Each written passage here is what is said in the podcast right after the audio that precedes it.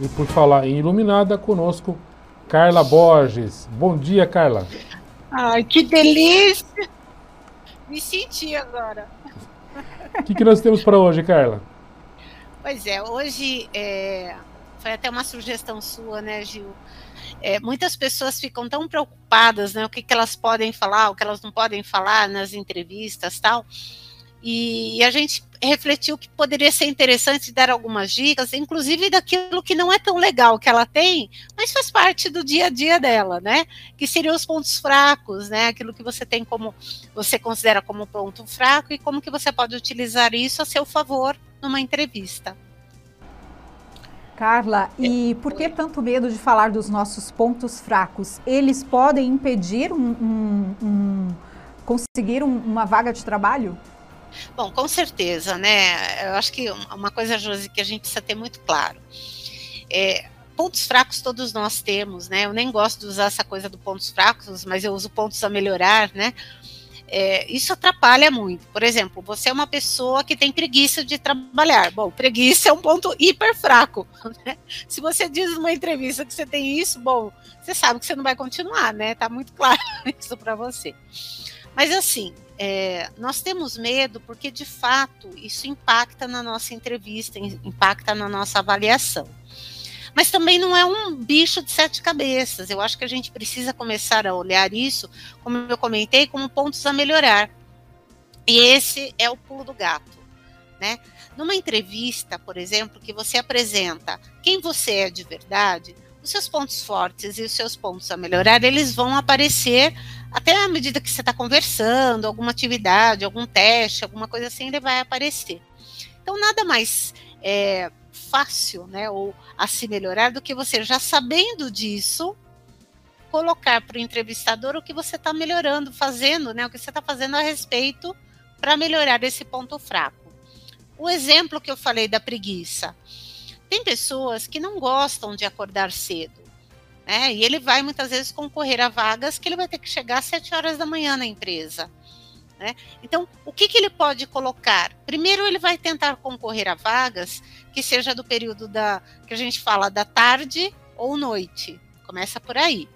Mas se surge a vaga de manhã, ele já sabe que isso é um ponto a melhorar, ele pode dizer: Eu tenho uma dificuldade de acordar cedo, só que, no entanto, eu já me programei para isso e tenho melhorado a cada dia, porque eu me eu coloco mais energia naquilo que eu estou fazendo, eu percebi que eu posso produzir mais, porque eu estou focado em resultados, e aí você estabeleceu que você tem uma limitação, mas você está fazendo algo a mudar, né? Algo a respeito dessa tua preguiçinha de acordar cedo.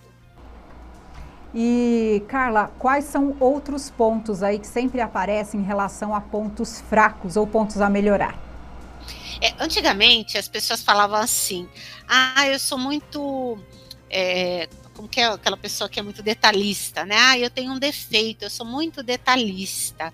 Então, quando eu vou fazer alguma coisa, eu fico vendo detalhe. Gente, isso já caiu de moda, tá? Isso daí, eles falavam isso para dizer que a pessoa era meticulosa, que a pessoa tinha um ponto positivo. Eu acho que você tem que começar a se conhecer um pouco mais, né? É, uma dica de ferramenta que pode te ajudar é usar a análise SWOT, né, os pontos eh, fracos, os pontos fortes, os pontos, as ameaças e as oportunidades. Então, olhar para esse quadrante e montar.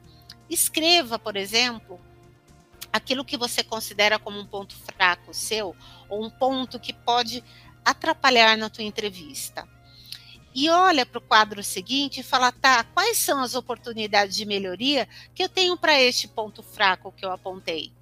Né? Então começa a olhar. Eu, por exemplo, tenho uma dificuldade muito grande é, de enfrentamento, né? Eu tenho dificuldade de fazer enfrentamento com gestores.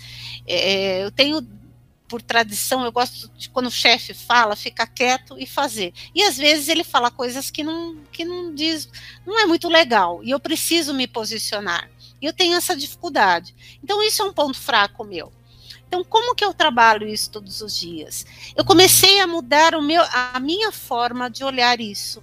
Então, todas as vezes que um chefe, uma chefia me apresenta alguma coisa que não é legal, eu chamo ele do lado e digo: olha, isso que você me trouxe não ficou legal, a forma como você colocou não bateu legal, isso me deixou desconfortável. Eu acho que a gente pode pensar uma outra forma de trabalhar.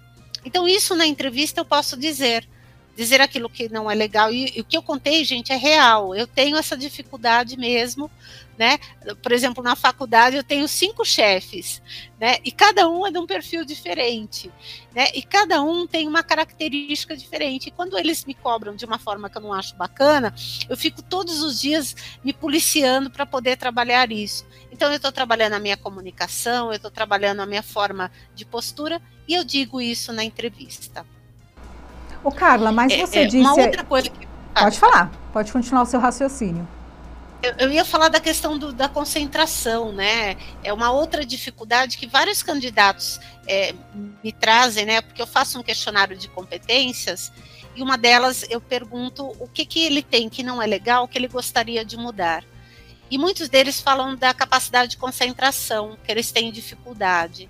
Então, ele pode dizer que ele tem essa dificuldade, mas ele tem que colocar uma solução para isso. O que ele está fazendo para melhorar a capacidade de concentração que ele tem. É só esse, esse link. Você disse aí sobre alguns pontos que eu considero bem é, complicadinhos, né? Principalmente falar essa questão, ah, eu tenho é, dificuldade na concentração. Isso é importante é, no trabalho, eu acho que em, em todos os locais. E também essa questão do enfrentamento sempre a gente tem que se posicionar quando não gosta de alguma, por exemplo, o jeito que é falado, o jeito que é cobrado, ou isso vai complicar? Você já fala isso na entrevista? Pois é. É, a gente tem medo de falar isso, porque a gente fala assim, nossa, como que eu vou contratar uma pessoa, né? Como que eu vou ser analisado se eu digo que eu não, não aceito? Não é isso, pessoal. São duas condições diferentes. Você se posicionar com relação a uma situação não te desmerece, mas depende da forma como você faz. Eu tenho entrevistado algumas pessoas é, e eles são estúpidos na hora de falar, né? Eles são grosseiros, ele é porque eu, isso eu não gosto. Já demonstra que ele tem uma dificuldade muito grande de adequação social. Aí não é só dizer como ele, não, né, que ele está desconfortável com aquele posicionamento. Ele tem que saber como falar e em que momento falar. No momento de crise, por exemplo, que está acontecendo, por exemplo, uma cobrança, ou aconteceu alguma coisa grave é, durante a empresa, não adianta você se posicionar, é, dizer para o seu chefe, por exemplo, que você está você não gostou da forma como ele falou, porque naquele momento o nível de estresse é muito alto. Você tem que saber o momento que você vai se posicionar. Né? Então, é, essa é, é uma avaliação muito importante. E na entrevista você acaba colocando, porque é colocado para você numa, numa entrevista por competência, por exemplo, você citar uma situação em que você é, se sente desconfortável, e pode ser que no enfrentamento seja uma delas. Ou seja, bom senso de ambas as partes, educação sempre. Sempre. Eu falo que é, eu dou aula há muitos anos, né? E eu tenho alunos e alunos. Eu tenho alunos, por exemplo, que eu falo alguma coisa e eles não gostam. E eles se posicionam, falam: olha, professora, você falou tal coisa, eu não gostei da forma como você se colocou. É claro que tem também professores e professores, tem aqueles que vão se sentir ofendidos né, com o posicionamento, mas a forma como o aluno se coloca é, demonstra muito da criação dele, né, como ele foi criado.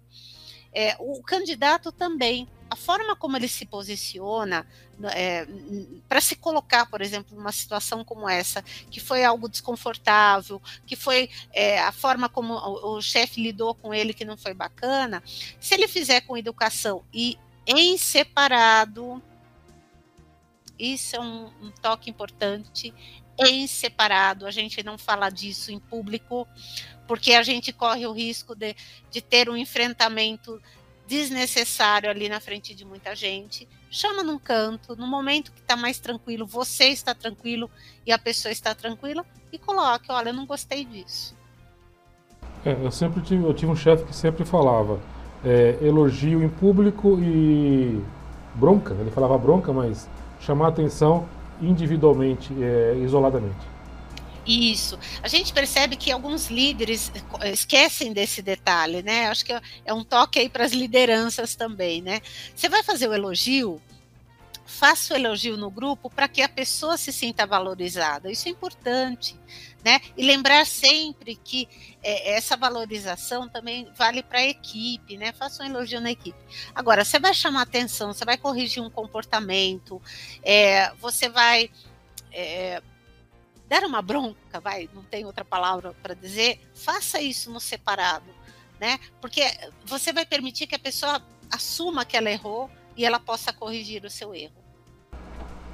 Carla, em relação a esse tema né, de entrevista, é, analisar aí os pontos fracos ou pontos a melhorar, para a gente encerrar, é, você pode falar aí qual que você acha que precisa ainda de esclarecimento desse assunto.